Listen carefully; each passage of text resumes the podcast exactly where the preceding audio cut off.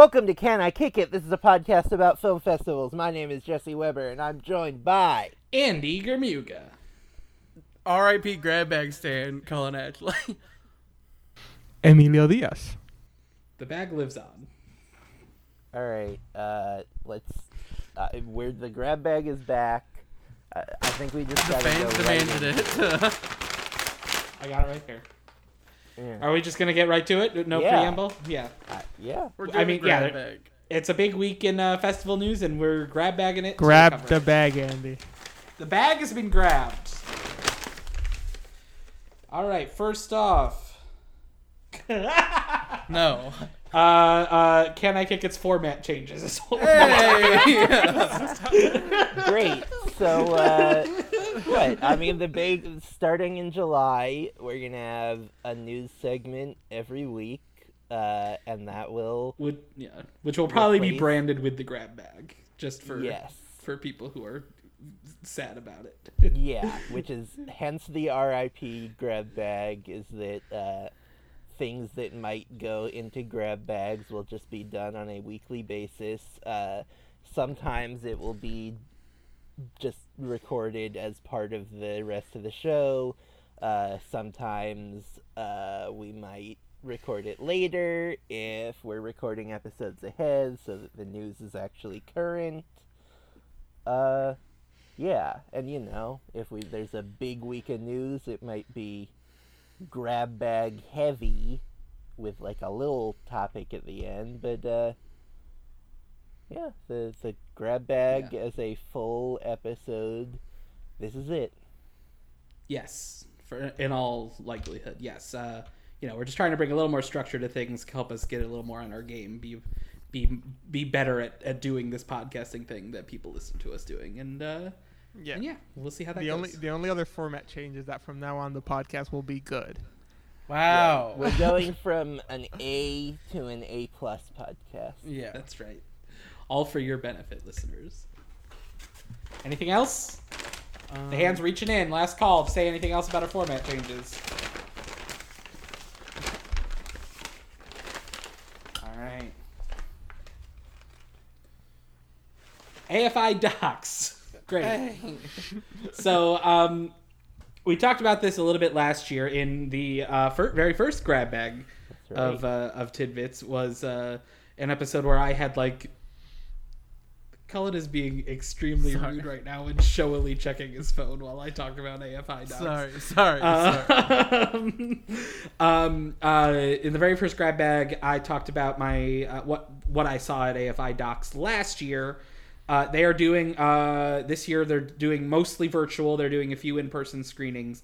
So I once again have the opportunity to be able to cover it from home, which I'm very excited about. So I will be uh, seeing some things this year. Uh, they've got some some cool sounding stuff. They've got a couple of things that I saw at uh, Sundance. Um try harder i saw their summer of soul I, i've seen already. Um uh strong recommend on summer of soul.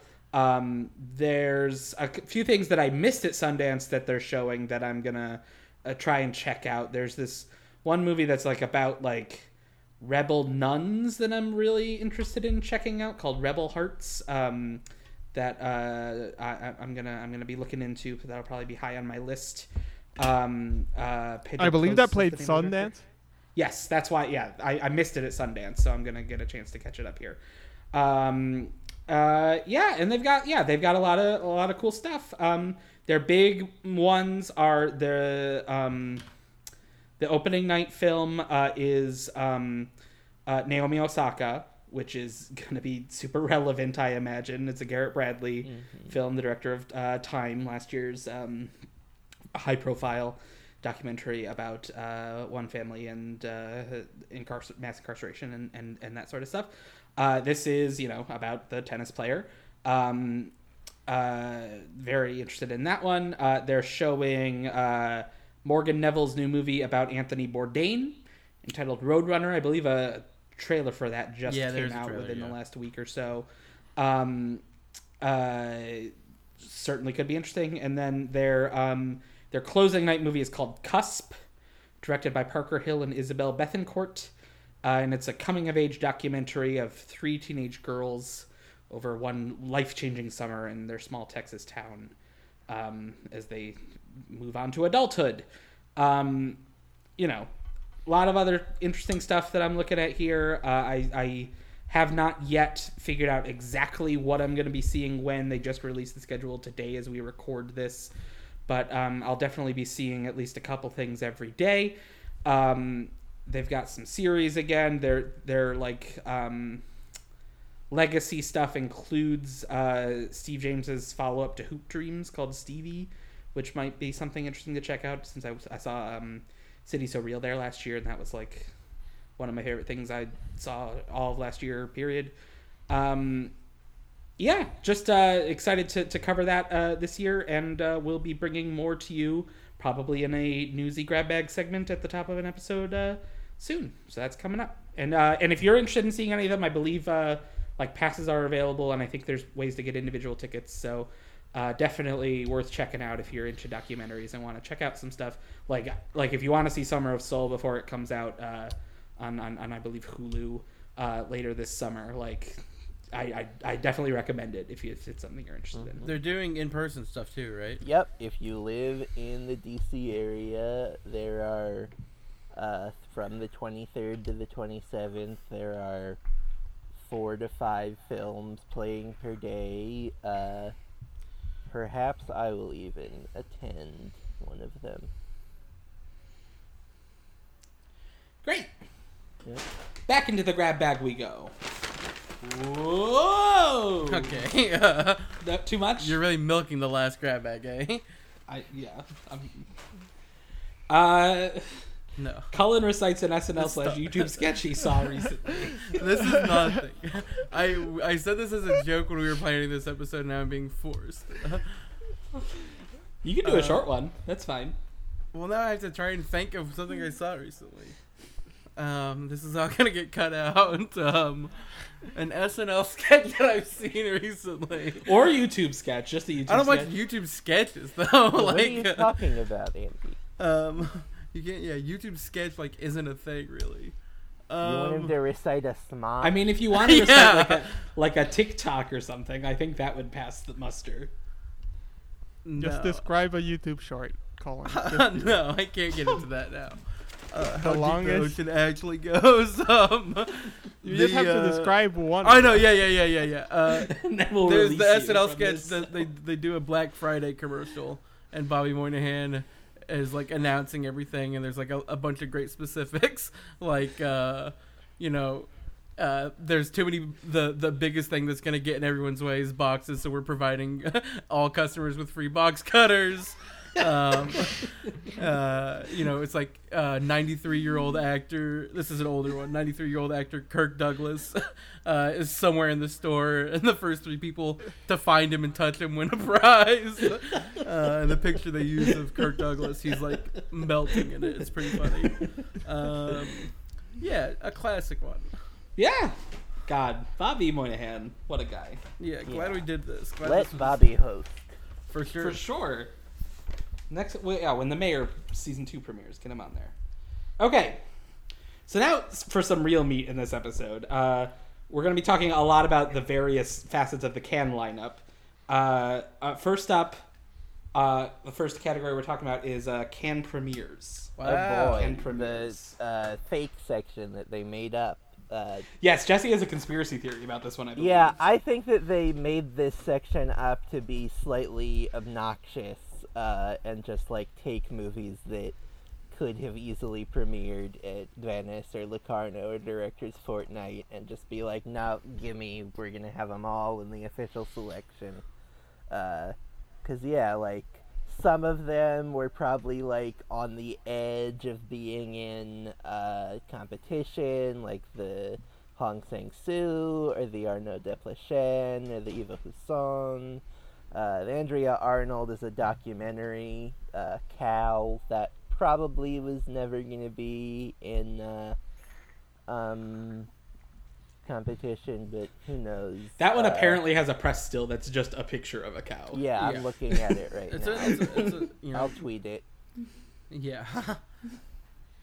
um, Uh, yeah, uh, Mathieu Amalric, who's been in Un Certain Regard a lot. Um, yeah. New Hong, always exciting. Yes, uh, there's a Mundruczó that I think is maybe a documentary. The um, this is the Hong that's co-written by uh, Kim Min Hee, right? I believe so. Yeah. And this- the it- one that like she is involved with as a like not as an actor, Yes, yeah. but uh, yeah, behind the scenes. That'll be good. Um, Yeah, excited, you know. He only did one last year. yeah, we're getting. This is already two this two- year. This, is one. already yeah, well, because introduction was Berlin, and now this one, in front of your face, Yeah. is what it's called. You think he can do a hat trick, make three? Maybe. No, he could, I bet, but I don't think he will. Hmm. Uh, the Eva Husson, she was in competition with her last film, uh, Girls of the Sun, which wasn't supposed to be especially good. Uh, this one is her English language debut with uh, Olivia Colman and Colin Firth as uh, Mrs. Niven and Mr. Niven. Uh, Josh O'Connor's in it, who I feel like is a guy. He's in, yeah, he's like in a bunch of stuff nowadays. Yeah. I doubt it'll be very good, but Great. Um, anything else about the Cannes premieres? Uh, I guess- no. I, I yeah, I guess maybe we should just like Cannes really big this year. Like they have a lot more movies than usual, which is perhaps part of another reason besides Jesse's conspiracy about why they have another section. Um, right. Uh, and- I mean, yeah, like Frémaux had like a kind of convoluted explanation about it, where he was like, uh, "People like seeing movies in this particular theater, so we're gonna have a section where all the movies will be in this particular theater." And it's like, okay, uh, no one knows what you're talking about, Yeah. guy. Says Sure. here, Can, Cannes premiere designed to give returning Cannes auteurs a safe place to screen new work outside of the competition. It's what yeah, It is okay. described as. So sure, safe. guy. Um, TRE. Yeah, and I guess that does lead to the question like, how much will like critics atten- critical attention be divided, and like, will it will will will all this stuff get like covered to the extent that they're usually all, everything at Cannes usually able to get covered? Um, I guess we'll find out. Anything else before I'm I'm reaching in?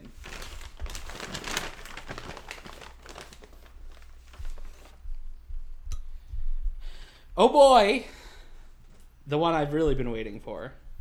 Jesse's special surprise. Wow. Wow. All right. So this is my report on uh, the screening of Spirit Untamed that I attended uh, last Friday. What? Of course, we talked about uh, Spirit Stallion of the Cimarron on our uh, 2000s Can on our blockbusters. 2000s Can Blockbusters episode. Uh, this is a so that came out in like 2002. In like 2017, all of a sudden, Netflix had a TV show that was based on it uh, about this little girl named Lucky Prescott who uh, befriends Spirit. Uh, Spirit doesn't talk anymore. I mean, he never talked, but he also doesn't have a internal Matt monologue. Damon's no longer uh, Yeah, Matt expressing his thoughts. not involved anymore. Uh, but you've got some real ringers in this cast. Uh, Jake Gyllenhaal as Lucky's father, Julianne Moore as her aunt, uh, Walton Goggins plays the villain. Uh, but yeah, so uh, yeah, so I sat down and uh, saw a series of trailers, uh, reports on those. I took notes in my phone. Uh, Paw Patrol looks abominable. I can't believe a real person was willing to write these jokes. Uh, Jungle Cruise, bad. Uh, Peter Rabbit, so so bad. Uh, In the Heights, annoying. Wow. Then yeah, then, then I think there was like the best one. trailer that's ever been made. Annoying. Annoying. What you have to say about it? I guess. And then I'm pretty sure there was a fourth trailer. I was writing these notes out during the fifth trailer, and I already couldn't remember what the fourth trailer had been, and then I looked at all of the movies that were coming out, which maybe makes me think that I just imagined that there was another trailer. Uh, but then the final trailer, uh, Boss Baby, uh, I hate the premise. Uh, too complicated. Just, just to have the Boss Baby be back. You don't need to have him be an adult, and then he goes back to being a baby. Uh, and then uh, there's uh, yeah. So at this point, I'm thinking like, oh no, these trailers have all been so bad. What have I gotten myself into? Uh, Wait, did I miss like why you decided to go see this movie? Is that cut forthcoming, or is it just? because I thought that we someone needed to uh, update us on the uh, the Spirit verse.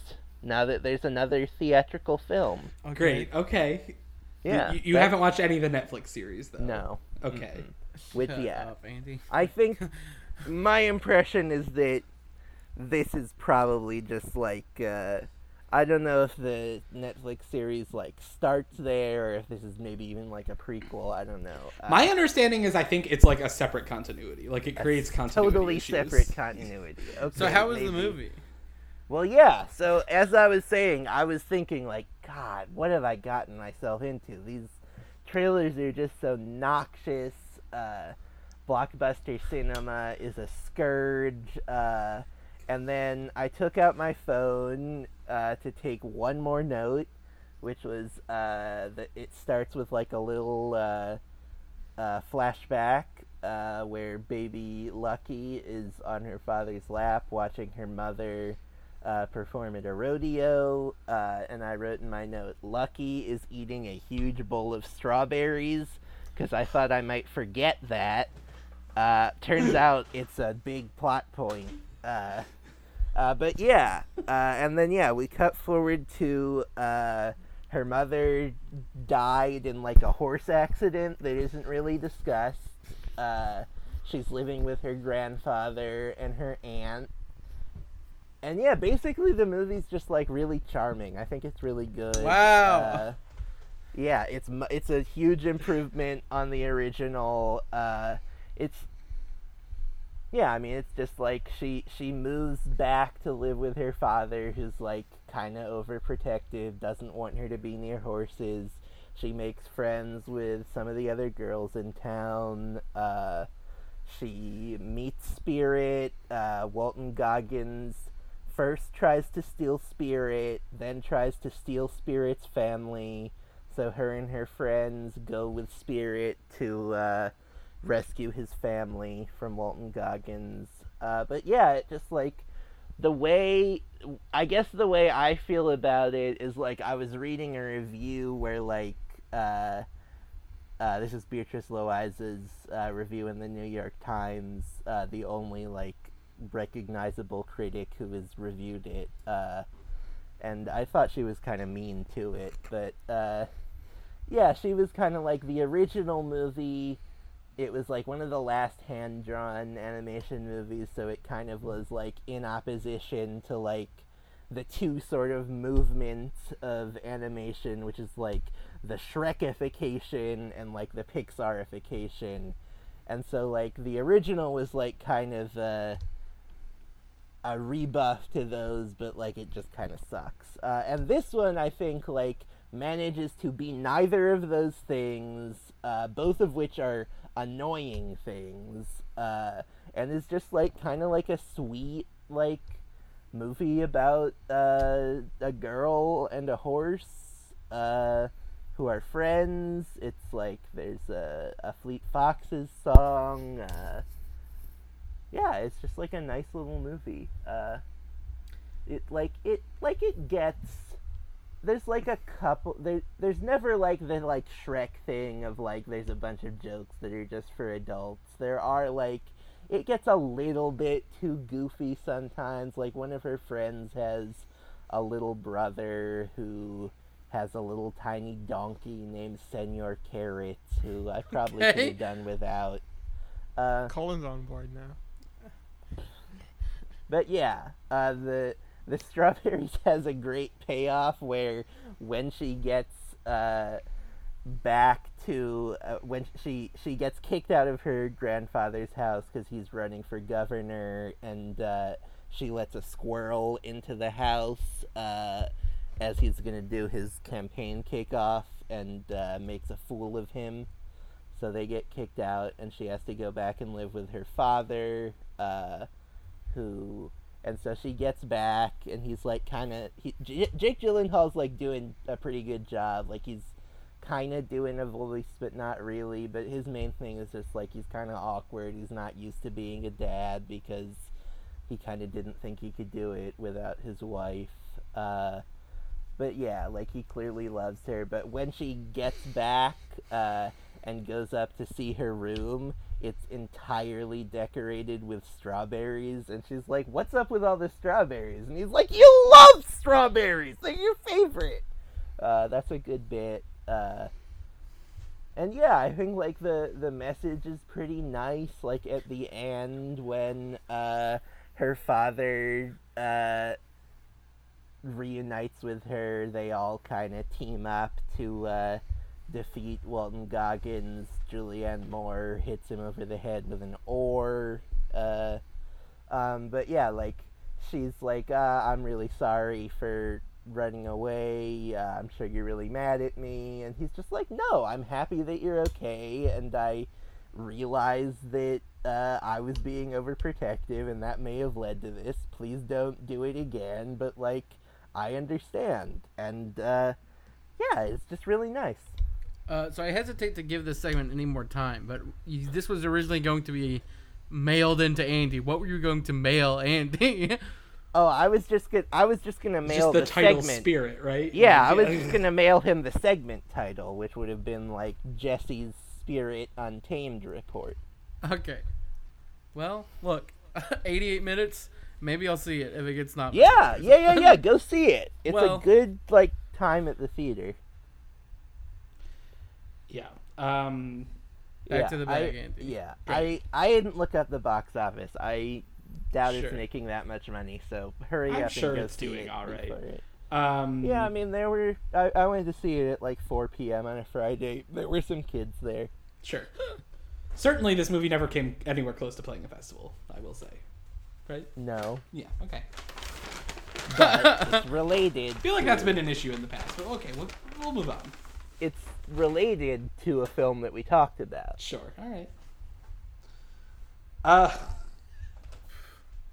this is the grab bag is really messing with us today.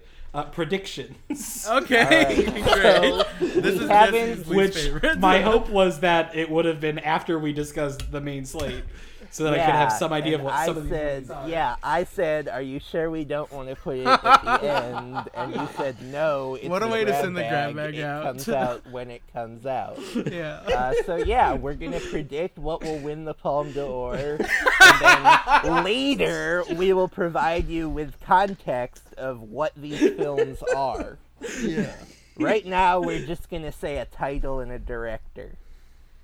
Yeah. I think I have to go last because I don't want anyone stealing my answer. Okay. Uh, I'll go first. I have a sort of weird pick. Um, I feel like all my predictions are usually just people I like, and like, I think I predicted Hong both times for our Berlin predictions.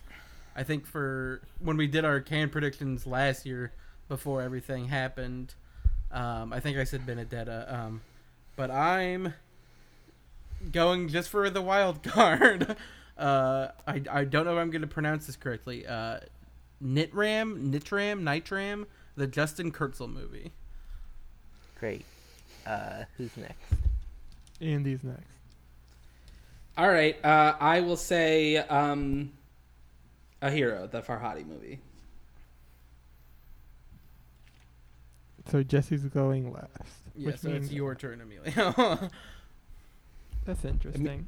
Yeah. Emilio has done a bunch of research about these movies, so he's so he's probably going to get it right. he's yes he's he's thoughtfully considering his notes, dear listeners. I'm going to go with the story of my wife, the Ildikó Enyedi movie.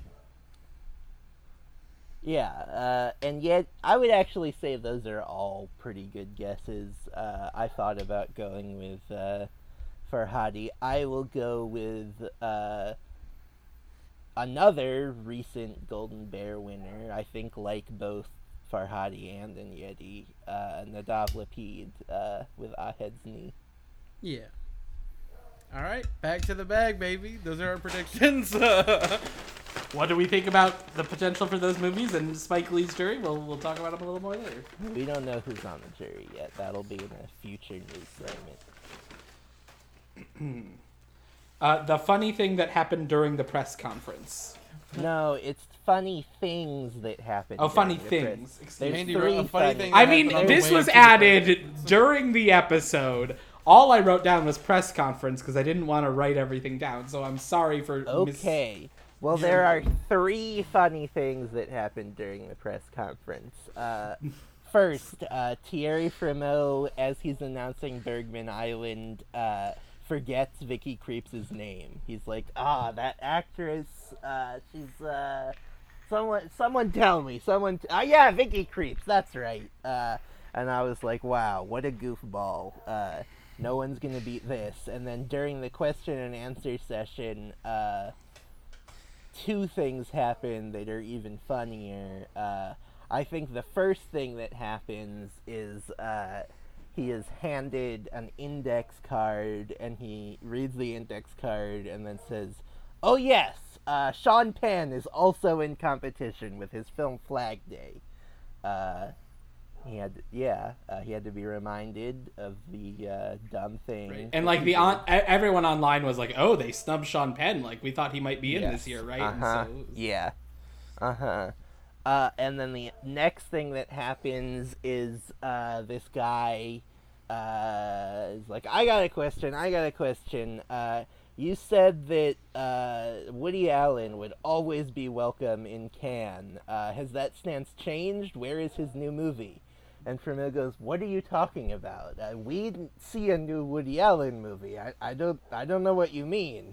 Th- There is no no no new Woody Allen movie." And then the guy goes, "No, what are you talking about? Rifkin's Festival, Rifkin's Festival. Where's Rifkin's Festival?" And Frémaux's like, "Rifkin's Festival that premiered last year at San Sebastian." Uh, and yeah, this guy looked like a real boob. He wanted to know where Rifkin's Festival was.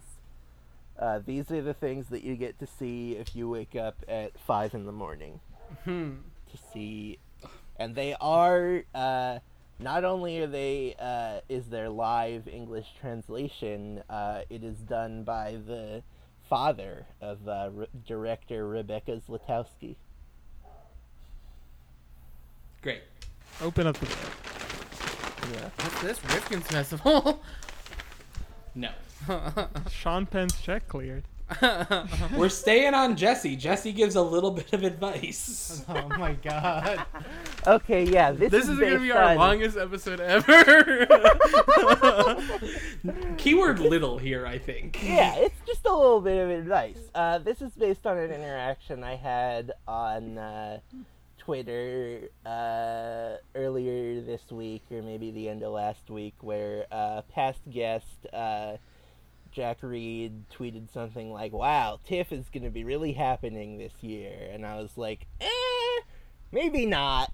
I've heard TIFF is going to be both this year and maybe even just like going forward closer to last year's festival than you would think. Like this one especially, it sounds like it's still going to be like mostly virtual, but just like in general, it sounds like and I could be wrong about this. This is just like stuff I've heard through the grapevine is like TIFF has become more interested in getting premieres and less interested in like showing all of the stuff that has like been at festivals throughout the year. And like you could kind of see that last year when like they didn't really have any Berlin movies, which one would imagine they probably could have had, given that almost all of them were at New York Film Festival. Uh, so yeah,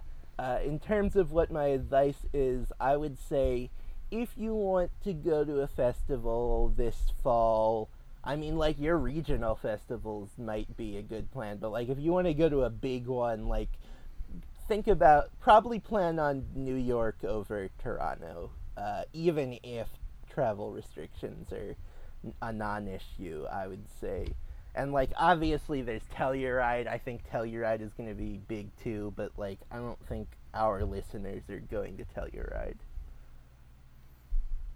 All right. This is not a podcast for the bourgeoisie. It's just a podcast about film festivals, uh, Yeah. Yeah. like Cannes, the one for the people. The most accessible artistic experience in the Uh, I would say Sundance. can. Uh, I mean, Telluride is uh, less accessible than any of these festivals that you're naming. uh, Director's Fortnight.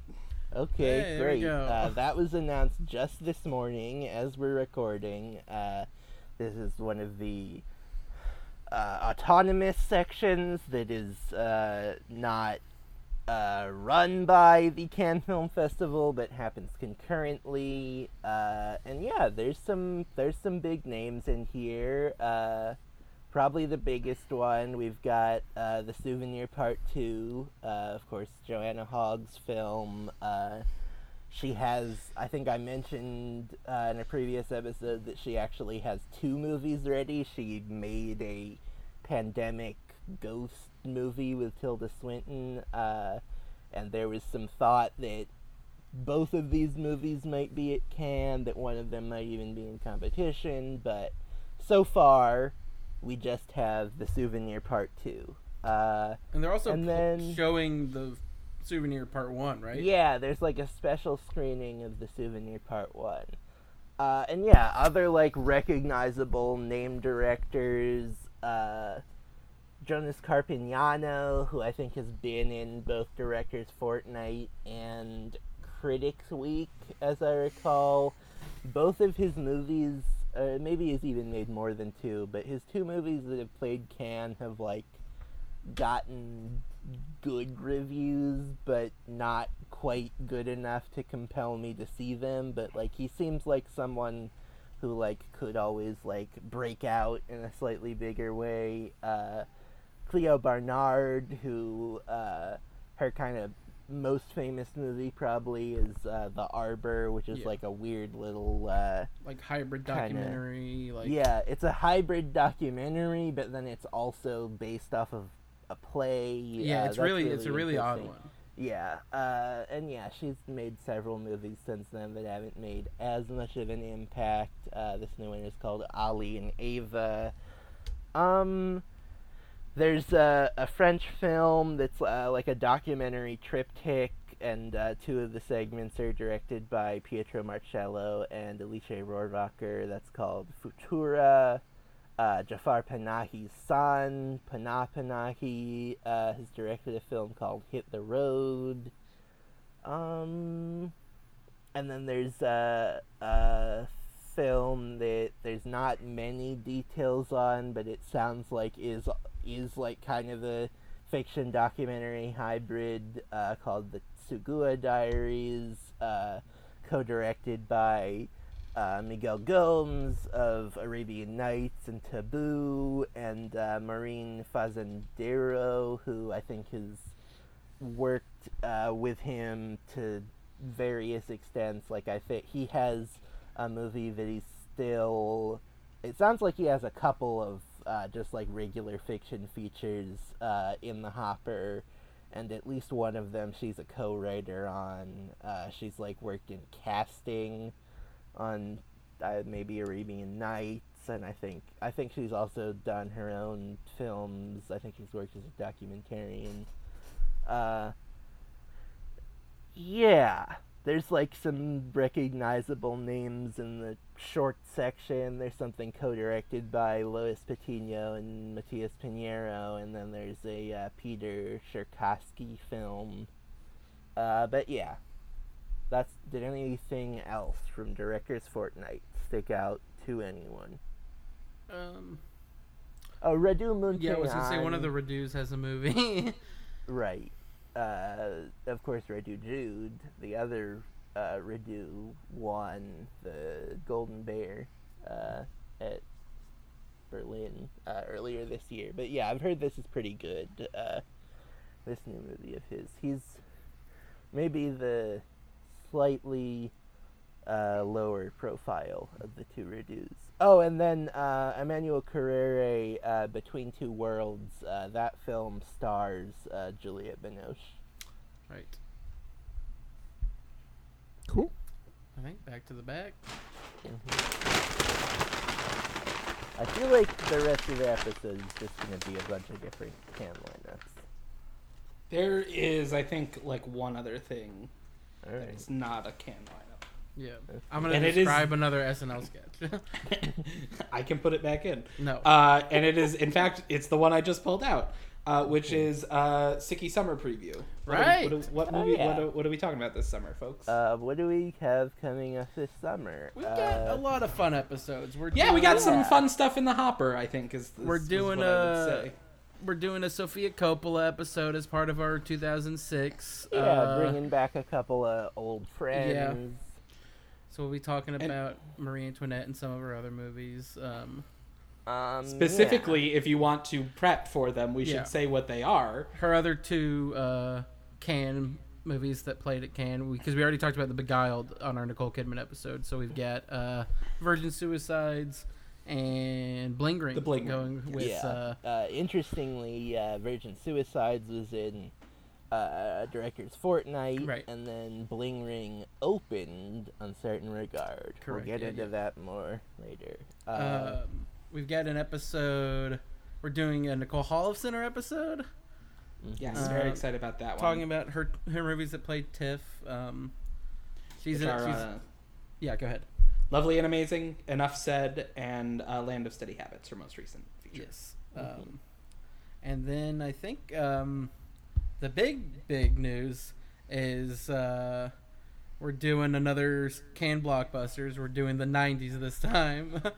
yeah. um, Yeah, uh, probably about as far back as we can go, folks. So, Yeah. Probably. So we haven't uh, done a, a real look into the 80s, but uh, if you look at the 90s, like uh, by the beginning of the 90s, the pickings are getting slimmer already. Yeah, we'll we'll post a list, you know, because Mhm. that's a that's like uh, you know a good a grip of movies to watch if you want to Yeah. watch along. Um, we should have a very fun guest. Mm-hmm. um, uh, very exciting uh, stuff. I'm trying to think if there's any other big summer episodes. Uh, there's stuff that's in the works. Yeah, there's stuff that's in the works that has like we have not clarified exactly what movies we're going to be talking about. Yeah. But, uh, look Yeah, some, I'd maybe say, you know- some discussion of uh, Be Gone at some point. Yeah. Right. Uh, um, we we do know uh, of the movies that like are playing things that we know are coming out. So we know Annette's coming out in August. So we're right. like got we'll our eye on, have an Annette on episode. prepping for that and talking about that. Yeah. Yeah. Probably, um, you know, No Sudden Move and uh, yeah. We'll probably come up with playing, uh, playing Tribeca, Tribeca, and yes. then but then coming out on uh, HBO, HBO, yeah. Max. Uh, and F9, the new Fast and Furious movie, is playing Cannes late. like, well, we haven't gotten to that part of the lineup yet. well, still yes, but in the works. We'll I think that's it. Yeah. Big big moves happening this summer, folks. And of course, everyone's favorite recurring segment, news. As mentioned earlier. News. Yep. Un certain regard. Great. Wow. Uh, so this is uh, we're back to the uh, the Cannes proper, the official selection that was announced by Thierry Frémaux last Thursday. Uh, where there's uncertain regard. Uh, yeah. I mean the certainly I would say the uh, the big ticket item here is uh, after Yang, the new uh, Kogonada film with uh, Yes. Colin Farrell, Haley Lu Richardson. I feel like there's a couple other people in there. Yeah. I'm yeah, I'm excited. For, I just saw Columbus. Uh, Mm. it was like Sundance's like here you can test out our Right. uh, our streaming stuff uh, movie. So I watched it for the first time with that, and I really really liked it. So I'm excited for that one. Yeah, I mean, I, I feel like I've maybe even talked about this before that I listened to the uh, the short story that it's based on, and the short story it is based on is like fine, but also like the short story is called Yang, and this is after Yang. It clearly he is uh, kind of adding on to the story a little bit, Yeah. and I'm sure he will do interesting things with that. Um, yeah. Uh, but yeah, we've also got uh, um, the Innocents, uh, Eskil Vogt, who has co-written a lot of films with uh, Joachim Trier, who we might mention later. Uh, um, German Jr., who has uh, had one or two movies. Uh, the son of uh, Alexei German, uh, director of uh, Khrustalyov, My Car, and Hard to Be a God. This is a movie about the uh, about house arrests in Russia. Also, perhaps will relevant later. Uh, yeah, uh, Justin Chon, who I think has had several movies at Sundance, uh, has a movie called Blue Bayou that stars himself and uh, Alicia Vikander. And then uh, there's a movie called Women Do Cry, directed by Mina Mileva and Vesela Kazakova, the directors of the film uh, The Cat in the Wall, which played at uh, fake South by Southwest, and I saw it and is not very good. Right. Yeah. I think that's Un Certain Regard. Yeah. Some highlights. Send our regards to an uncertain regard. Cut that out, Colin. Out of competition slash special screenings. Yeah. Plus, there's also one midnight screening, I believe. Uh, the midnight screening is a film called Bloody Oranges. Uh, Sounds bloody. but yeah, in uh, in out in the uh, out of competition under that header, we've got uh, the new film from Emmanuelle Bercot, which, from what I've heard, was like in competition up until like the last second, and then they were like, "Uh, actually out of competition." Um, who knows why that happened? Uh, we've got uh, one of my more anticipated films of the festival, uh, Todd Haynes's uh, Velvet Underground documentary. We've got uh, one of my least anticipated films of the festival, uh, Tom McCarthy's Stillwater, which just sounds really stupid. Uh, yeah. There's a trailer out for it. It looks like a real movie. I mean, uh, it might be good. Tom I'm not really sold good, on it, think. like, but I don't know. I mean, it, it could go either way. Like, I think Spotlight is pretty solid. Um, Spotlight. Yeah, Tom McCarthy just feels like the director who I am least interested to see what he could do with Matt Damon in the world.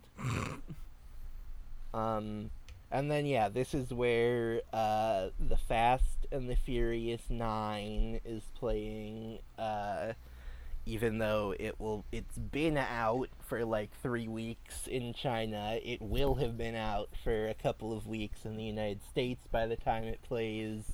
And it will it be will like be a week out- from release in Right, France. it will be out in France by uh, the end of the festival. Uh, it's just like, oh yeah, they're, we're gonna show a movie on the beach and like the tourists can come see but it. this is the planetary blockbuster, right? Yeah, right. This, is the thing is that like yeah, Frémaux was really hyping it up, and everyone was like, "Oh, it must be like a fall premiere, a premiere of something in the I, fall." I or- even thought that he said it was gonna be a fall premiere, but I guess he was either lying or he didn't say that, or he doesn't remember knows. what the fall is or something. I don't know. Yeah. Yeah, right. We were like, "Oh, it's gonna be Space Jam. Oh, it's gonna be And the then when he- Suicide Squad." Well, yeah. when he said fall, then I or when I thought he said fall, I was like, oh, I'll bet it's Top Gun because that was heavily rumored to be their last year before everything fell apart. Uh, but But yeah. nope, it's Fast and Furious Nine. Which is really cool and really fun. it's really anticlimactic as a choice. Nine. Uh, yeah.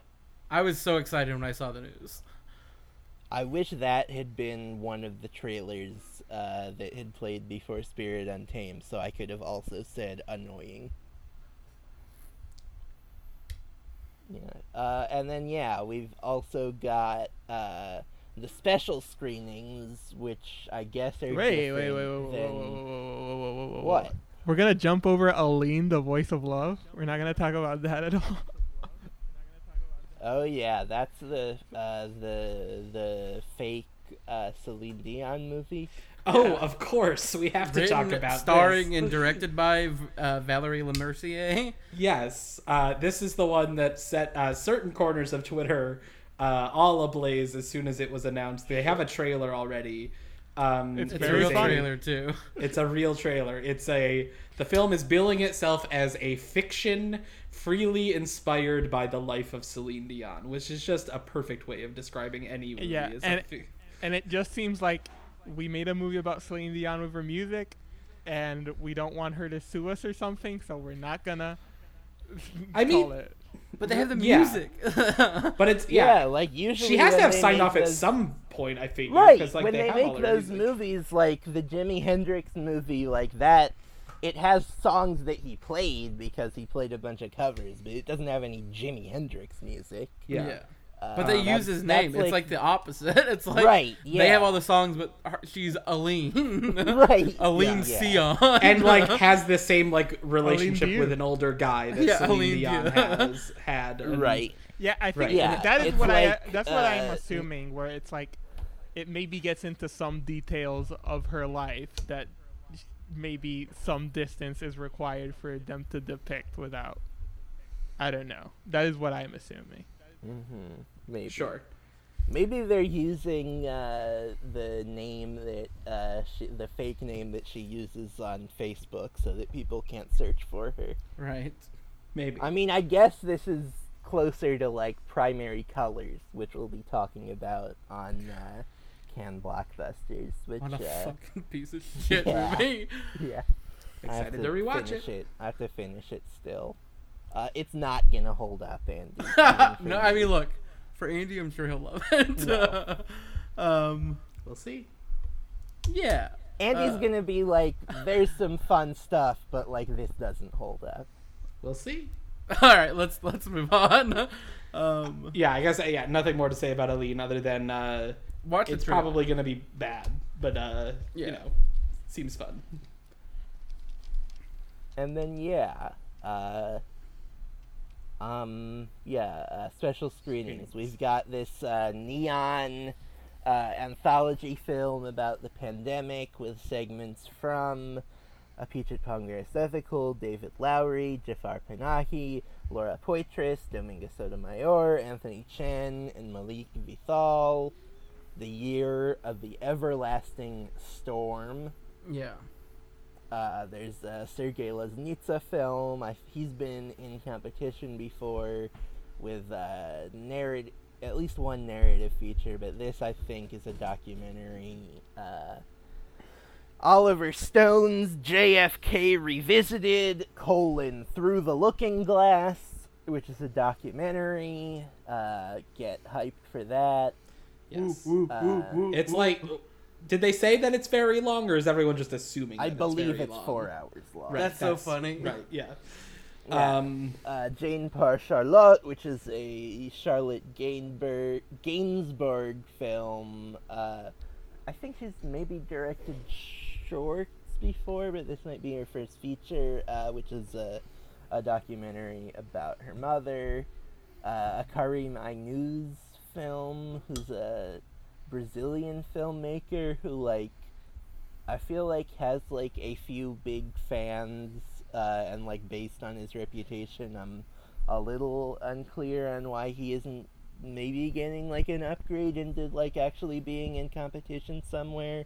Like I feel like people really like The Invisible Life, which I don't even think is his last film. I think he had something last year too. That was uh, 2019, and did it get an Oscar nomination even? Maybe. Did you see The Invisible Life, Andy? I did.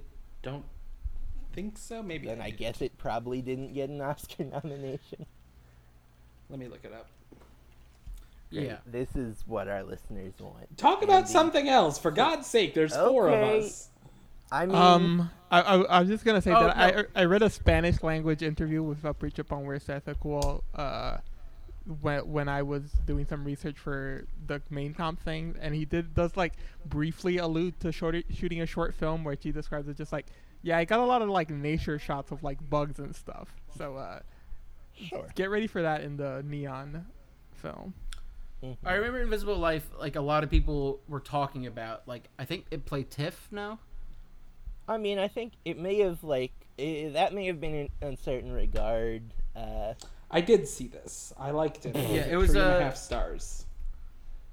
That's all I got. Yeah, it won it won un certain regard. Yeah, yeah, yeah. okay, yeah, right, I, yeah, I definitely remember people talking about it. Um, yeah. and maybe it was an Independent Spirit Award. That's right. It's like time jumpy. It's like got like big time jumps and stuff in Mm, it, and you yeah. see the characters at different ages. Um, Okay, yeah. yeah. Last year he had a documentary, is what Yeah. I'm thinking of, uh, that played it like TIFF or something. Uh, that might have been an indie spirit, not an Oscar movie. yeah. maybe. Um, yeah. There's some stuff there. Um, was there anything else in the special screenings I wanted to mention? Um, I feel like you got to everything. And he's got the bag in the back of his hand. oh, uh, Shlomi Elkabetz, who is the uh, brother of uh, Ronit Elkabetz. Uh, I think they, she directed, but I think, oh no, they co-directed uh, Gett, the Trial of Vivian Amsalem, which was in uh, Director's Fortnight in uh, 2014. Uh, very acclaimed. Uh, this is, I think, his first film since she passed away. Uh, yeah, that's the other one that I wanted to mention.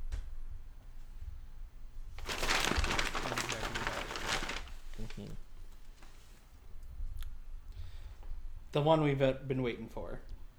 Cannes competition. Wow. Uh, we're here. Which means that we're gonna end with Critics Week. Uh, Ending alright, strong. we just gonna go down this list. I think that's the way we feel- gotta I do mean, it, yeah. yeah. I think I think we can come up with something to say about all. yeah, we of talked these. a lot about most of these. Before. Yeah, right. Not I mean, most like, of we're these. There, there's Well- a lot of Uh, movies. we've talked about at least half of them before. I feel like. Uh, We've maybe mentioned. yeah. I guess how were your predictions? Do you have a sense of how well you did in your predictions, Jesse? Uh, my have not- predictions from like right before those were pretty good. I think uh, there were definitely some surprises, uh, um, but I feel like I I feel like there was kind of like uh, the, right before the festival there was like uh, kind of a buzz of like ooh there's maybe gonna be like some real unexpected interesting stuff and uh, that like kind of I feel like I did a good job of like not getting getting taken in and making my uh, predictions too crazy based on that. Uh, Yeah. let me see. Uh, I can go to my predictions and count uh, how many of them were are in. Where is this? Should we start talking about the movies while you do this? Yeah. Uh, so the first one, uh, just going. Yeah. I guess this is the order they announced them.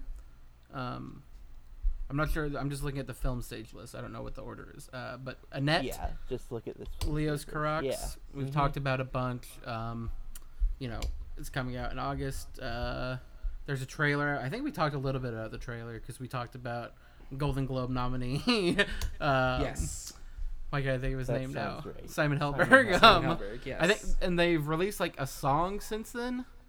Yes, the Yeah. Sparks put out the like the opening number, which I've Uh, listened to and I think is pretty fun. Okay, yeah, I haven't listened to it yet. I'm trying to stay. I watched the trailer, but I'm trying to stay in the dark otherwise. Um, Yep. which um, It comes out in France the same day it premieres at Cannes, which is July 6th, the first day of the festival.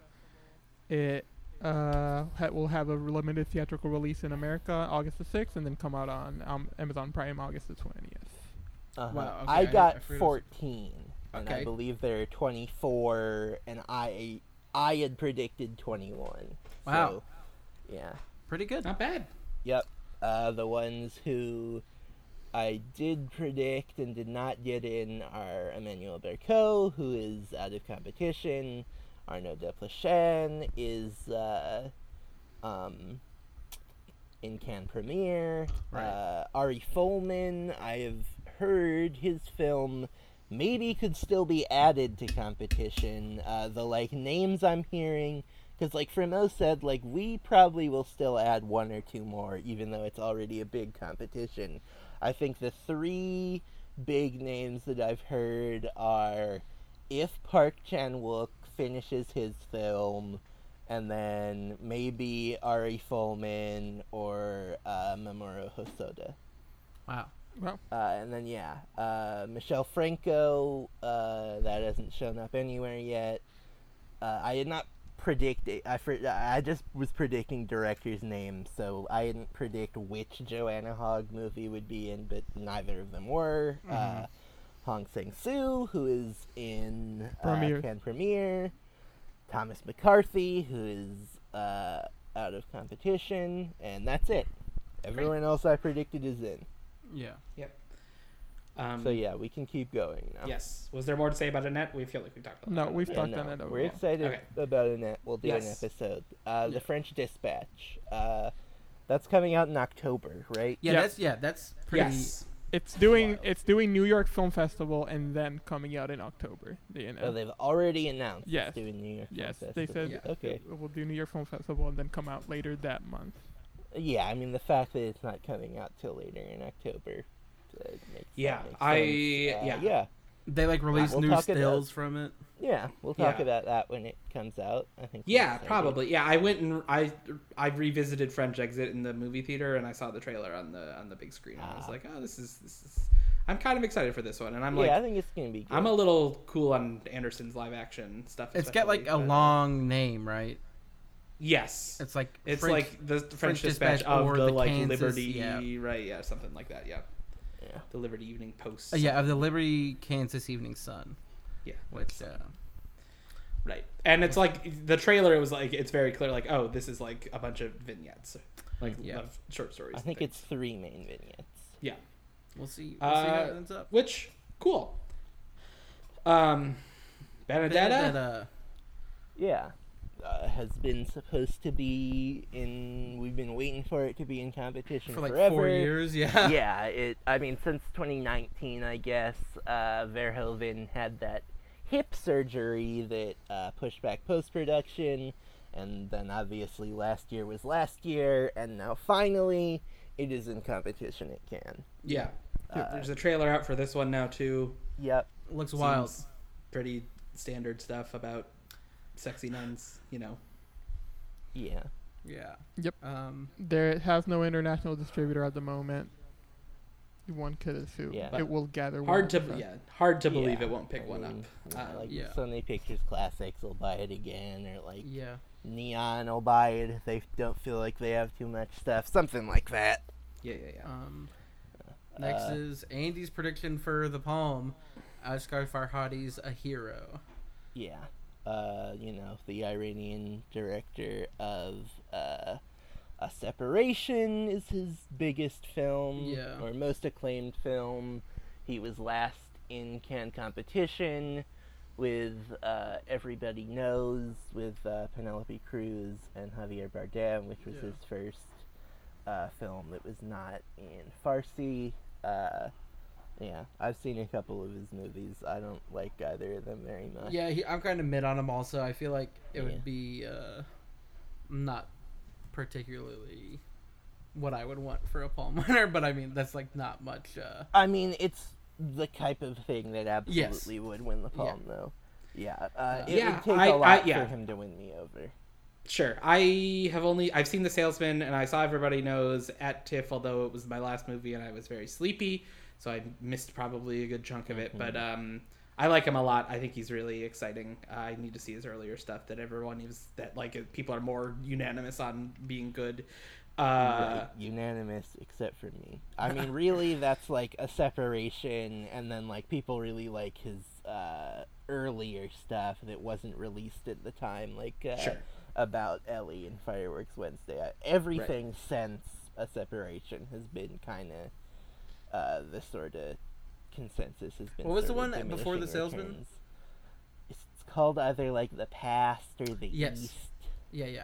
I, I that's I've seen that one. I've seen uh, a separation, and like a separation is solid, but like they're both like just not really my thing. Yeah. and he this is he's returning to Farsi, right? He's Yes. back. It's Yeah. another Yeah. Iranian movie. Yeah, he's returning to Yeah, this- Farsi. uh, He's also returning to Amazon, who put out The Salesman. yeah, uh, they apparently, if people are thinking it's like an awards play, maybe so like Sure, expect I it to mean, come out he- later this year. He won uh, best Foreign. Uh, foreign film for The Salesman over Toni Erdmann somehow. okay. Not somehow. It's a better movie. That's I mean, that's I mean, that's truly absurd. um, I just found this funny quote. Is uh, it has a sus- suspenseful plot which is being kept under wraps, tackles many contemporary issues of our modern society. that's gonna be about Great. cancel fucking love. culture. I fucking love it when they tackle contemporary issues about our modern society. Wow, Uh, Just the best. Someone else needs to say the title of the Francois Ozon movie. here we go. It's called Everything Went Fine. Very good. Uh, Uh, yeah, starring uh, Sophie Marceau, uh, Charlotte Rampling, Jacques Nolot is in it. Uh, yeah, Ozon's someone I want to go deep on. I know the last one was supposed to be kind of mid, but Yeah, the only one I've seen is uh, his last movie that was in Cannes competition, which is uh, Double Lover uh, with uh, Marine Vacth and uh, Jeremy Renier playing double roles as uh, twin psychologists. That's like a uh, like uh, like like trashy kind of thriller that like Yeah. turns a little Cronenbergy. I had fun with it. Uh, but yeah, he kind of just like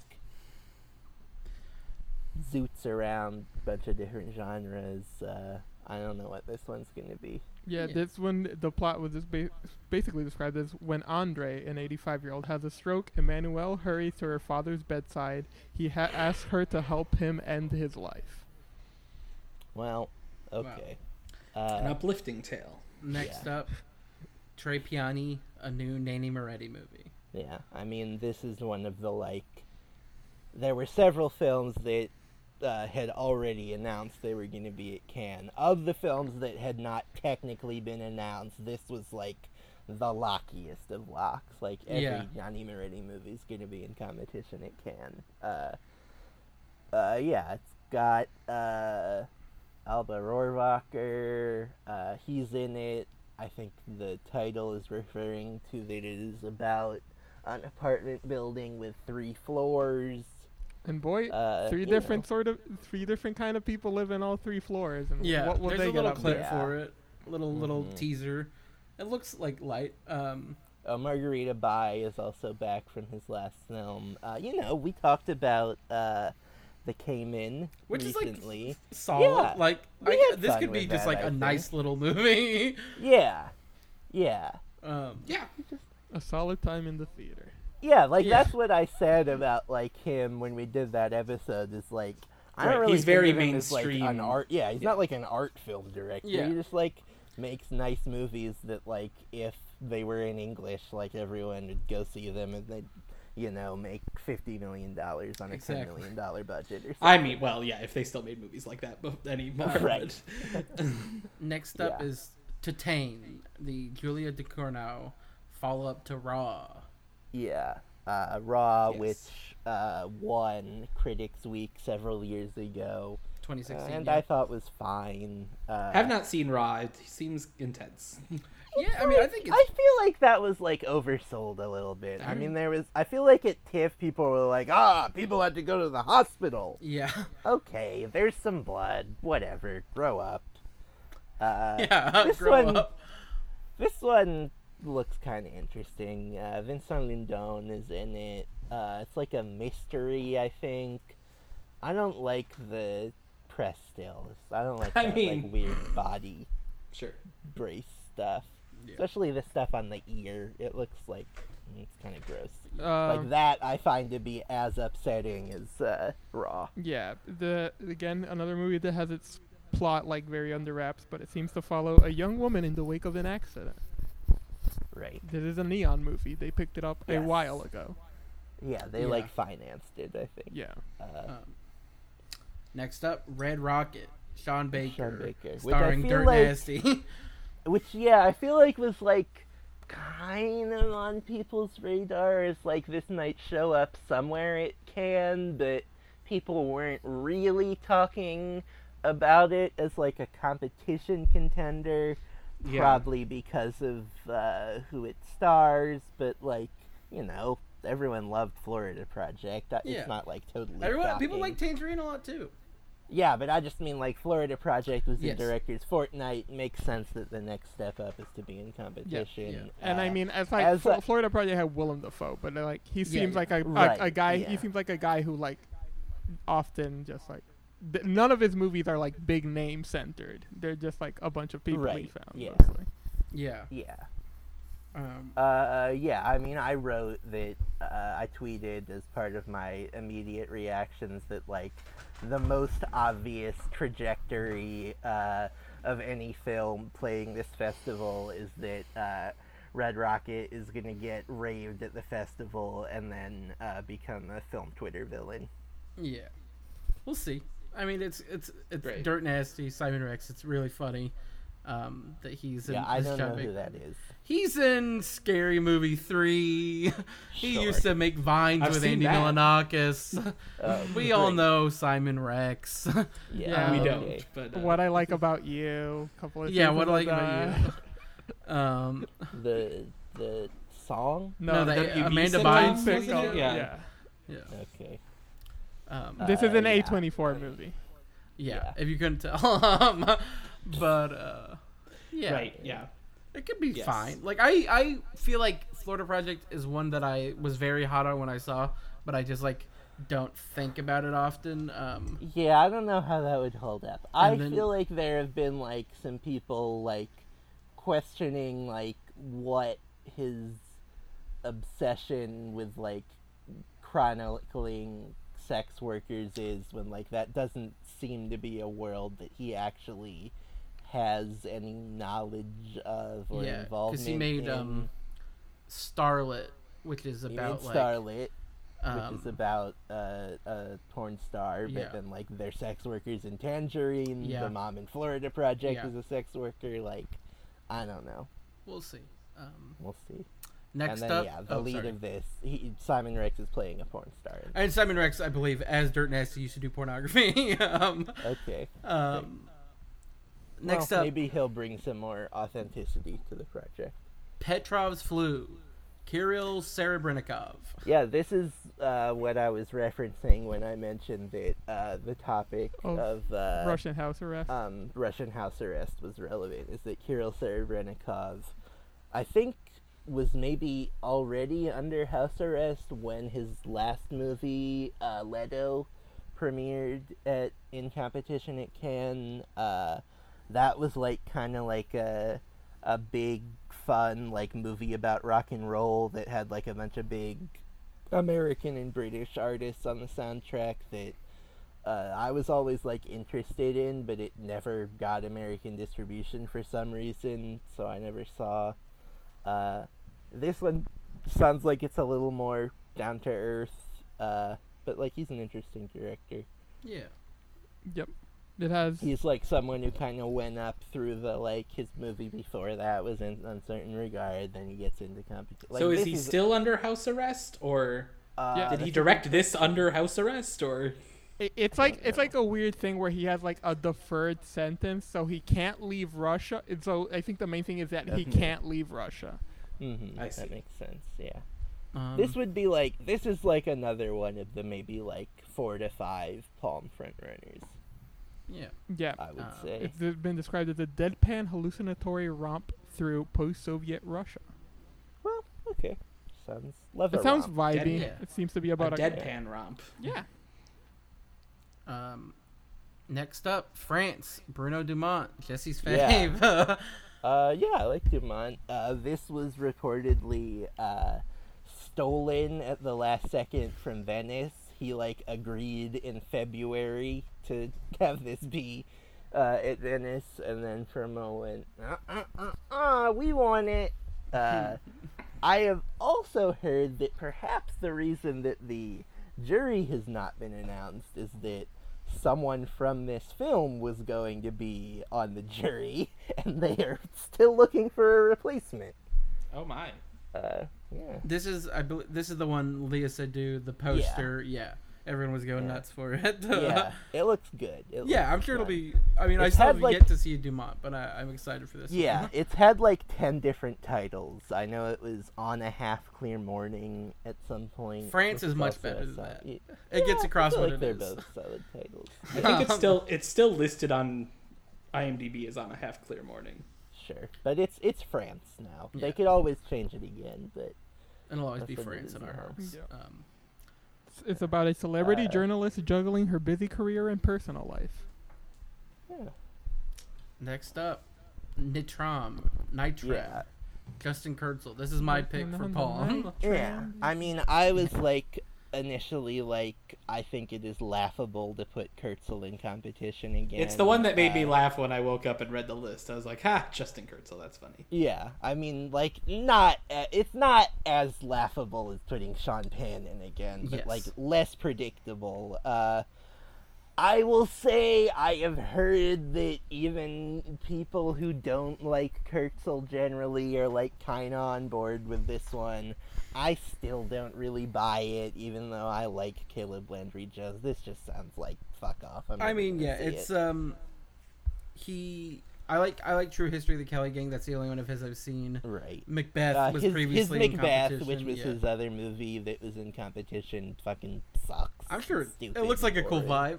Um, No, it's I- I'm sure It's Assassin's Creed is cool. um, It's Whatever. not Assassin's Creed. So bad. So uh, this one, uh, Essie Davis, she was in. Um, I think she's been in a couple of his movies. Uh, she's in. Um, She's in Kelly Gang. Yeah, but she's in Kelly the Gang, Babadook mom. yeah, uh, Caleb Landry Jones, like Jesse said, Anthony LaPaglia, um, and it's Fat about Tony himself. yeah, um, and it's about um, It's about the Port Arthur A- mar- massacre, yes. which is Yeah. a famous uh, big shooting in uh, Australian history. Which Yes. I've heard a lot of that, like a lot of Australian people are like, we don't want to see a movie about that. Okay, so they, Well, yeah. I did read a little article on it, and it's it's, it's like there's some stuff. There were some interesting bits in it. Like one of one of the bits was like he's not using any real names. Like the people aren't Hmm. named after the people who did it, even though the movie's called Ni- Okay. Nitram, and the person who did the shooting was called Martin in real life. So it's like, Right. uh, Is that the is that the shooting that prompted their like massive gun control like push in Australia? I do, I Or is that do not know enough one? about Okay. that history. Yeah. And the second and the second Yeah. thing and the second thing he said that was interesting was actually that it was like not very bloody. That he's that it, he was trying to be like it's not where I'm not gonna I'm not trying to make like a movie where I like s- very accurately depict like the uh, shooting and everybody that got hurt and killed in it. It's Yeah. more like it's about it, but it's not like directly depicting that in a way that some people might think about it. Yeah, and his breakout was that movie Snowtown. Um, that's like about the yeah. f like Snowtown murders. Um, yeah. So I mean, look, I think it's a pretty. I'm pretty. I'm happy with it as my pick for Palme because it's like about this big event, and you know his return to competition. but uh, sure. next Sure, up, yeah. Memoria. Yeah. Apichatpong Weerasethakul. Uh, yeah, which is also neon. It's uh, it sounds like it's his first movie that is not a Thai film. Even though it stars Tilda Swinton, it sounds like it might be more in Spanish than English. Yeah, uh, I it, there know. seems to, the rest of uh, the Daniel Jimenez, Yeah. Daniel Jimenez Com- uh, Cacho, who is the lead of Zama, is in it, Yep. uh, as well as Jean Balibar, the French actress. Uh, the uh, press still that Neon put out looks really fucking cool. It's yeah. Tilda Swinton in front of a big box with uh, stuff in it. Yep. Yeah, it's is it raining in the box? Maybe not. There's like some water or sunlight effect Yeah. or something. hmm It looks cool. Yeah. It looks cool. Um, I mean, this is maybe something to get at, at at the end, but like, depending on how you think of it, this is the only South American movie in this competition. If you, if you want to consider uh, it that, Yeah. which is uh, sort of weird. There, there, yeah. Uh, s- it's not great. It's not that unusual for Cannes. No, but it's just I don't know. There's some weirdness around. It's like a very European festival, I'll say. It's like there is like bits and mm-hmm. scatterings from other places. I guess Yeah. Mm-hmm. I, gue- I guess it's like European and American, I guess. Yes.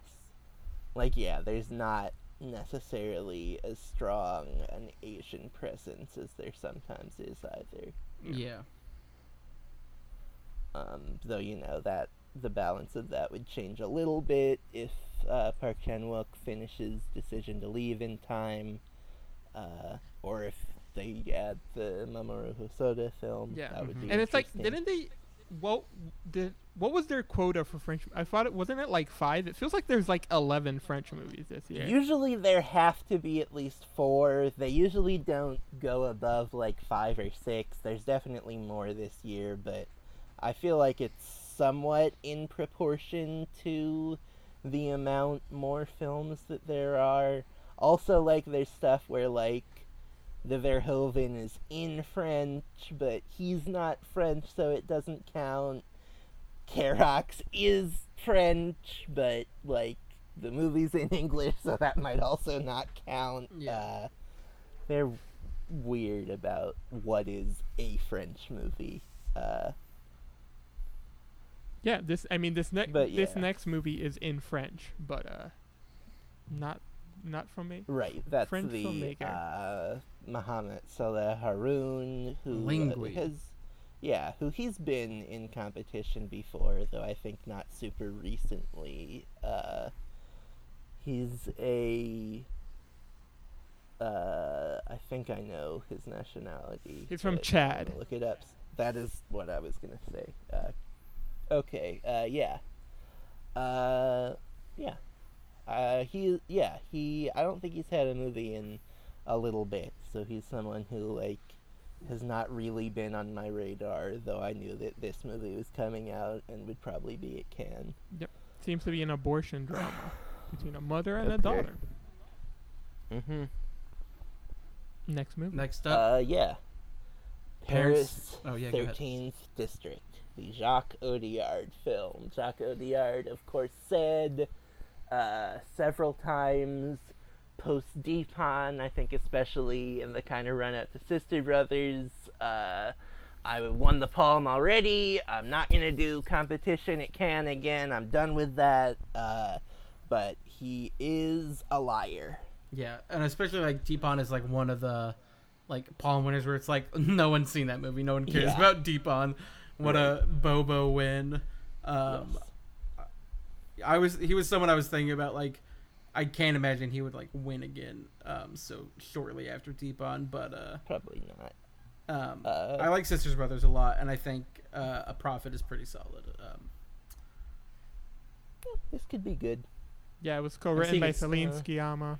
Yeah, I was gonna say. yes yeah Yep. N- Noemi Uh, Merlant is in just it. Like, yeah, it's just like a movie about like young people in Paris. It's for young adults who are sometimes friends and sometimes lovers. Is the I mean look if it's a chill movie then I'm all for it I think Yeah. si- I mean we don't need to talk too much about Sisters Brother. we talked about it a lot when we did our Venice draft for 2018 but I think it's like a great uh like a gentle movie in a way that is like rare so if this is like that vibe then I, i'll be all for it Yeah. Um, IFC Films picked it up recently alongside another movie we'll Mhm. talk about later. Mm-hmm. well, yeah Uh, because the- annapurna put out uh sisters brothers right Yep. Yeah. yeah Uh, yeah, The Restless, Joachim Lafosse. Uh, I think Lafosse has done both Director's Fortnight and Un Certain Regard. Definitely Director's Fortnight. And his movies are always, like, pretty well liked, uh, and play other festivals. So I think he he like kind of came on to the radar late as like someone who was like, oh, he might finally get into competition with this one, and everyone was like, yeah, that makes sense that he'd show up, uh, and then he did. Yeah. Uh, Another one of my fa- like favorite like short descriptions of Damien and Layla, a couple in love as they battle with his bipolar disorder. That's all that is shown. well. hmm Next up, Catherine Corsini. Uh, La Fracture. yeah. Uh, she's made a bunch of movies. I don't rem- she's maybe been in competition before not in a little bit at least uh but yeah people like corsini Yeah. I feel like she's maybe been in competition at venice somewhat recently uh yeah anything to say about this emilio uh, it's a, it, a the the plot was weirdly described. It's like about a, cou- a, a couple of two women who like break up, who are like breaking up while in a hospital, but then there's also like a demonstration by hospital workers outside. So then there's like a protest, and it's like it seems like a movie with a lot going on. Yeah. uh yeah oh valeria bruni tedeschi is in it uh That, yeah. she's good in uh slack bay the last dumont that was in competition and she's in uh she has that little tiny role in let the sunshine in uh yeah Next up, Joachim Is- Trier, the worst Yeah. person in the world. The movie Jesse Uh-huh. has said is uh, was about me before. did i yes. i feel like yeah okay i can imagine saying that i mean the bit that i did when uh Frémaux announced it was that it sounded like he was calling Joachim Trier the worst person in the world. Yeah. Uh, um, but That's what I'm yeah, excited for. Uh, um, yeah, I think the only Trier I've seen is Thelma, okay. which was his most recent Yeah. movie, which I think just like came out in Norway and then played TIFF.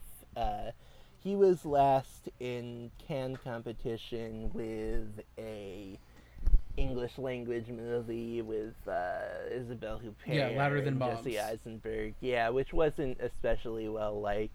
Uh, that was a year where like there were a lot of like English language debuts by international auteurs. Like I know The Lobster was that year, Right. uh, but I feel like there were two or three others. Uh, Um, and lo- the, Lobster was maybe like the only one that really hit.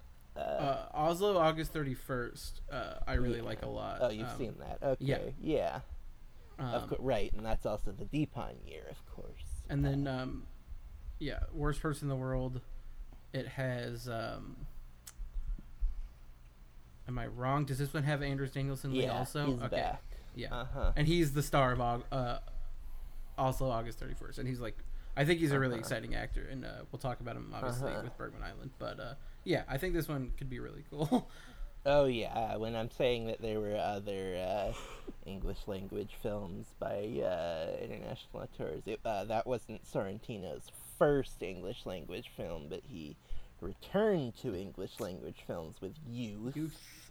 and then there is uh, the the Matteo Garrone Tale of Tales, which Right. is in English and is okay. And then uh, I believe the Michel Franco movie is in English because it stars uh, Tim Roth. Wow.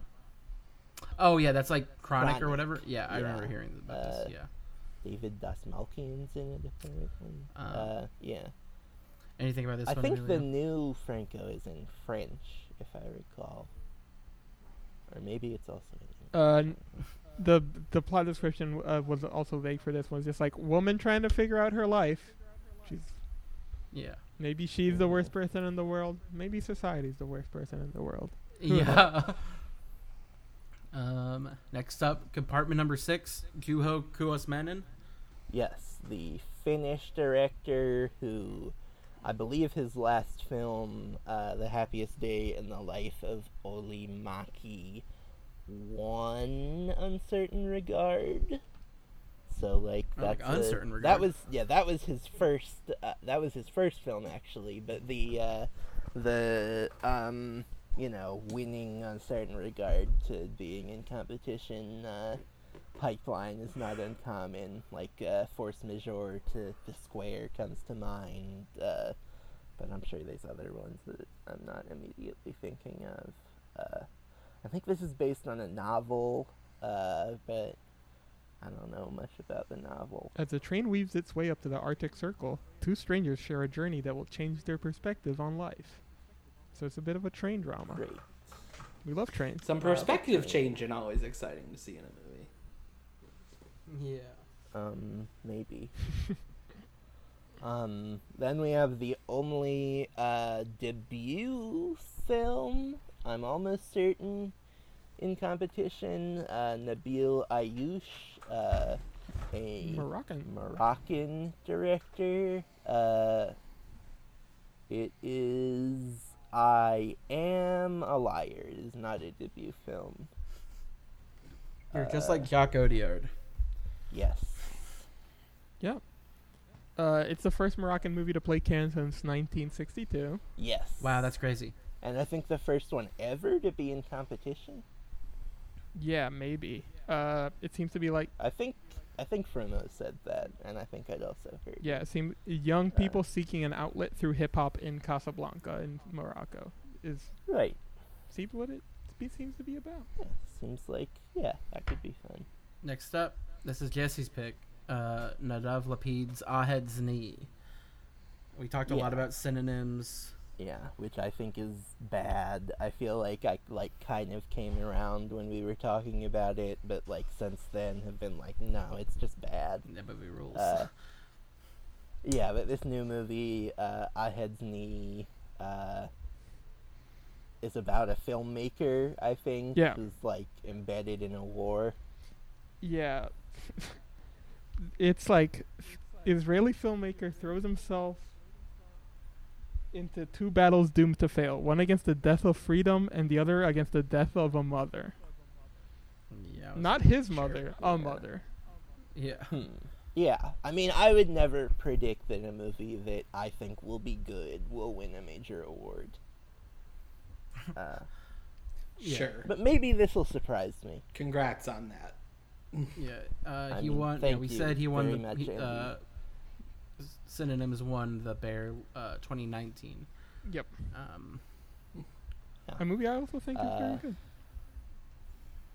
so yeah, maybe. Yeah, Uh, next uh, up though, Drive My Car. Ryusuke uh, Hamaguchi. by yeah. Can I Past kick it the guest? guest. Get yes, past guess. Really crazy to say. uh, yeah, one of my uh, most Best friends. Yeah, uh, one of my most anticipated films in competition. Uh, this is, uh, yeah, it was like announced. I feel like when this was announced in January as like it's coming out this summer, like no one even knew Wheel of Fortune and Fantasy Yeah. existed. And then Wheel of Fortune and Fantasy was announced for Berlin, and people were like, oh, did that get mistranslated? Is it like shooting over the summer? But nope, also coming out this summer. He's got another movie. Uh, this one's a three hour long uh, Murakami adaptation. Uh, I'll bet it's gonna rule. yeah. Um, I still haven't seen Happy Hour, but he Hamaguchi's Oh, like yeah. two for two for me. Like really love Wheel of Fortune and Fantasy. Uh, really love the Saka one and two. This one just it, there's like no way it's bad. um, really cool that he just has two come out this Yep. year. I'd, I'd really like to see it this year if I can. Um, seems to be about Next up though, a road trip. Oh, go ahead. I would say it seems to be about a road trip. A theater director who's like putting on a production of Uncle Vanya somewhere. Wow. So, uh, lots of different elements. Every single article I found that had a lot of details about the car in which the road trip w- takes place, which was weird. Huh. I mean, one. Of, I'm looking at the actors. One of them is in uh, The Wind Rises uh, as Honjo, uh, and that seems to be like I'm seeing if like any of them have worked with. It, it looks like several of them are like uh, have worked as voice actors. Mhm. Uh, one of them is on the soundtrack to Weathering with You. Uh, Wow. seems like an interesting cast. Yeah. Uh, Colin, Next you up. got so ramped up, and then Well, no, we had to please, deflate you. Let's go. Bergman Island, baby, it's here. Mhm. Trailer out, looks great. Poster out, terrible poster, but Bergman Island's here. It's the the year of the Bergman Island. Mia Hansen-Løve. She's back, baby. Yeah. Tim I Roth, mean, Nikki I've, Krieps, I've the heard dream it's team you've been waiting for. It looks so I've good. heard the trailer's really good. incredible. I Uh, think. yeah. Mia Wasikowska. Uh, I, Anders I've only Danielsen seen the stills from that trailer where they have their the actors' names in that Yeah. weird font.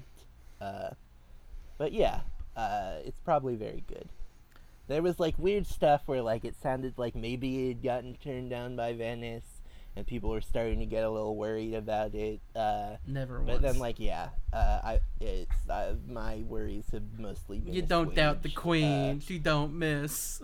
uh, it sounds like it was going to be at Berlin before they went uh, virtual, and then it pulled out, uh, and they got this Cannes slot. So great. Everything worked out for everyone. Cannes slot culture is real.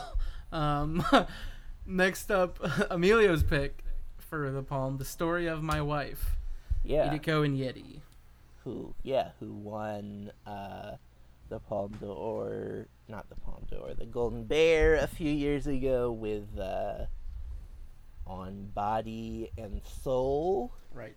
Yes, I have seen that. Oh, sure. Uh, yeah. Uh, and she also she won the Camera d'Or, uh, the friend the Cannes Award for Best First Film. Uh, I think in the eighties for uh, My Twentieth Century. Uh, And yeah, I feel like there was definitely buzz that, yeah, 1989. There was definitely some buzz that like maybe this will be a Cannes movie, and then I was hearing maybe Venice this year, but uh, ended up being at Cannes. Uh, it's another Léa Seydoux movie. I feel like, I guess we didn't mention she's in the Wes Anderson. Is there even a fourth one? There might Maybe not. be. Hmm. It might just be those three. Yeah, I think it's just the three. There's like several other movies in the lineup. I mean, she's in the feel de- like in the could have- Desplechin, which is a Oh right, which- which, yeah. is in uh, Cannes premieres. Yeah. Yes. Uh, but yeah, she is the titular wife. yes. It seems to be. It's like about a ship captain, and uh, he is reminiscing. He is like nervous that his wife is cheating on him, but apparently the reason he married his wife was due to a bet. Right.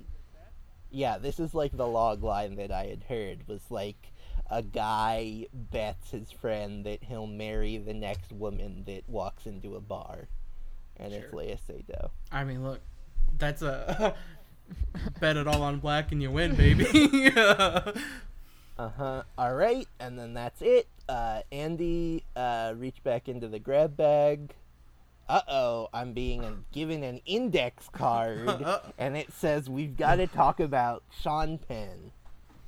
wow. Sean Penn made another movie. Is this has he made more than one feature? Oh yeah, Yeah. he's made plenty. Yeah. I mean, like the movies before uh, the Last Face, like some of them are supposed to, most of them are supposed to be fine. Some people even like some of them. He made like a Jack Nicholson movie. He directed uh, Into the Wild, which I've seen, Oh, and sure. that sucks. That's like yeah. I was gonna say it's fine, but um, uh, he did the crossing bad. guard I with did Jack just Nicholson. type, uh, yeah, I did just type Sean Penn into Very uh, fun. IMDb. He also did the pledge with Jack Nicholson. Right. Sean Um, Penn is, of course, the second lead in uh, the Sean Baker movie. Okay. Um, yeah, Into the Wild, Last Face, and now Flag Day. Flag Day. It is about Josh yes. Brolin. yeah. It's about the daughter of a con artist struggles with his father's past. Who would you like to guess plays the con artist? Um, Could it be Sean Penn? Who do you think plays the daughter? Could it be uh, Sean Penn's daughter? That is correct. Dylan yes. Penn. Uh, this feels like it could be a real Andy movie. It's Yeah. got uh, Norbert Leo Norbert Butz is Leo in it. Butz, uh, Jez Oh. Butterworth co-wrote it. Jazz Butterworth co wrote it? Oh God. Yeah. Okay. All right. Well, unfortunately, Unfortunately, it's to get some ex- ex- excited. Uh-huh. Yeah. Miles Teller is Um, in it. unfortunately, I have no I choice mean- but to stand uh, Sean Penn. I love the last No, no, no, face. I mean, well, that's that is interesting because like Norbert Leo Butz like has like had some personal tragedies in his life where he's like, I won't sign up to like do any projects that like have like have certain like types of or levels of violence in them. I think so. That does sort of intrigue me about like what what was in the movie that like uh, that Norbert Leo Butz was like uh, ready to sign up. Um, oh, uh, it's based on like a true story that like the book was written by the daughter. Sure. Uh, um, Sean Penn, of course, uh, was at the Golden Globes and really looked terrible. No, like, what? He looked so good. It was like I'm concerned for Sean Penn's. He health, wasn't like uh, levels of. um, like a rotten basketball. He looked fine. um, yeah. So that's. I mean, that's the main thing. I was like, I'm concerned for Sean Penn's health. Uh, but yeah, he uh, didn't look like I, a, an I old wouldn't person say with I'm- sunburn. I wouldn't say I'm concerned. I'm just like we can let Sean Penn be. Yeah, he do- totally doesn't look like Sure. he got a skin graft from Hulk Hogan. yeah. he uh he shaved off all his hair and decided it was a bad look, so glued like a handful of it back on. Right. Yes. He certainly yeah didn't look like he was wearing a Sean Penn mask on top of his Yes, face yeah. already. He wasn't like you know Vincent D'Onofrio exploding out of his skin in Men in Black. he just looked fine and normal, like a human. Uh, happy to have him back in Cannes competition. Hopefully he Yeah. wins the Palme. Maybe this one won't be one of the worst movies ever made, which uh, you know, the last one I've heard is perhaps. Um, Apparently, ano- an- another one of his uh, children is also in it. Yes. Hopper Penn. What a Dennis. Paul Hopper Point. oh, his name is his name is Hopper Jack Penn, named after both Dennis Hopper and Jack Nicholson. Oh Wow, God, Cool man, great Sean, and great work. great, um, great. Do we have anything Uh, else to say about this? Yourself, No, yeah. The bag is being ripped to shreds, and I'll never be used again. It's flying Yeah, away! I can't get it! I can't get it! It's Wait, no! away. Isn't there one more thing in the bag? Yeah, I pulled it out and then it Oh, flew Oh, away. okay. And then the bag flew away. Yeah. okay. Yeah, we all saw the bag fly away.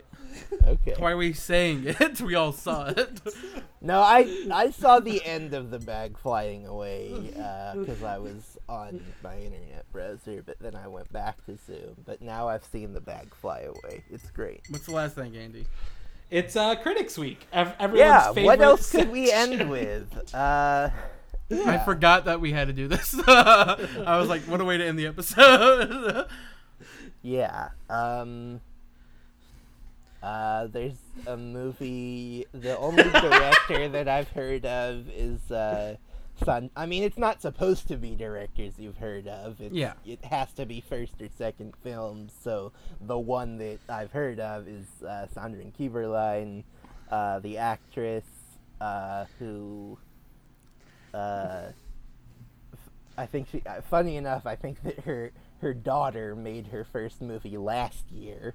Uh, Suzanne Lindon. Wow. Uh, and I think those two movies share an actor. Uh, but yeah.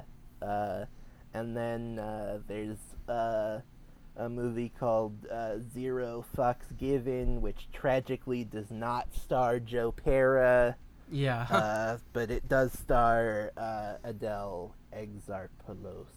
Uh, she'd make a great pairing with uh, Joe Pera. we should get Joe Pera in more movies that are like in festivals. Yeah. We? Yeah, we have power. We have yeah, we, Canine Kick we podcast. yeah, we're gonna we're gonna call up uh, Ryusuke Hamaguchi. Yeah, and right. And say, hey, I got the just the guy. That'd be a Next great week. pairing, honestly. I Yeah. think so. I think they'd find a lot of uh, to do with each other. Yeah. Um, Should be in a Hong Sang yeah. Movie. Uh, I mean, hey, opening. sure. Yeah, that sounds phenomenal. Uh, the opening film. Constance Myers. no. robust. Yeah, it's got Gerard Stars Depardieu in Gerard it. Depardieu. Yeah. oh uh, boy. Yeah. Uh, mm. they should have just thrown him into the Sean Penn movie. that would have been so funny. yeah. Uh, an aging, oh Jesus, an aging and disenchanted film star gets a new assistant in the form of a young female security officer. Ugh. Uh, What a note to end on. Yeah. um, yeah, with that, uh, you can follow us uh, on Twitter at Ticket. You can follow us on Letterboxd at uh, CIKI Pod. Uh, you can follow me on Twitter at JP Glickweber or also on Letterboxd. Uh, and yeah, uh, keep track of that Twitter uh, to see when I'm going to be doing my uh, Instagram lives where I eat a bunch of berries. Uh, we're going to try to find uh, a regular weekly time slot, but uh, it's kind of moving around right now. Great. Great. Uh, I'm Andy. You can find me online uh, at Andy T Germ on Twitter, Letterboxd, etc. Uh, if you like the show and like what we're doing, uh, feel free to send us some money. You can do that on Ko-fi, ko-fi.com slash cannesi, C-A-N-N-E-S-I. Uh, anything you want to give, deeply, greatly appreciated. Um, plug. Uh, oh, I saw Cruella. Cruella's very fun. Recommend Cruella. Fuck off. If Colin. you uh, donate money to our Ko-fi, then uh, maybe we'll uh, buy the distribution rights to the uh, Gerard Depardieu uh, movie and uh, And bury into the river. bury it. Yeah. Yeah, uh, I'm Clatchley on everything. C L A T C H L E Y. The day we're recording this, uh, the best news that could have come out came out, and that's of course that uh, I think you should leave season two premieres July 6th. Mhm. Um, so my plug's going to I think you should leave. Watch it.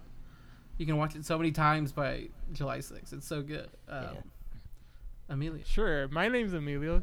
You can follow me. Where can people follow me? Do I want people to follow me? That's an interesting thing to think about. Let's just say that our theme song is by Tree Related, and you can find them at soundcloud.com slash Tree Related or search Tree Related on Spotify. He makes good music. You should check it out. All right. Uh, breaking news: uh, Kyle Schwarber is leading off for the Nationals today, and with that, I will go ahead and release our audience. I hate the Bye. winter, Bye. can't stand the cold. I tend to cancel all the plans. So sorry, I can't make it. But when the heat comes, something takes a hold. Can I kick it? Yeah, I can.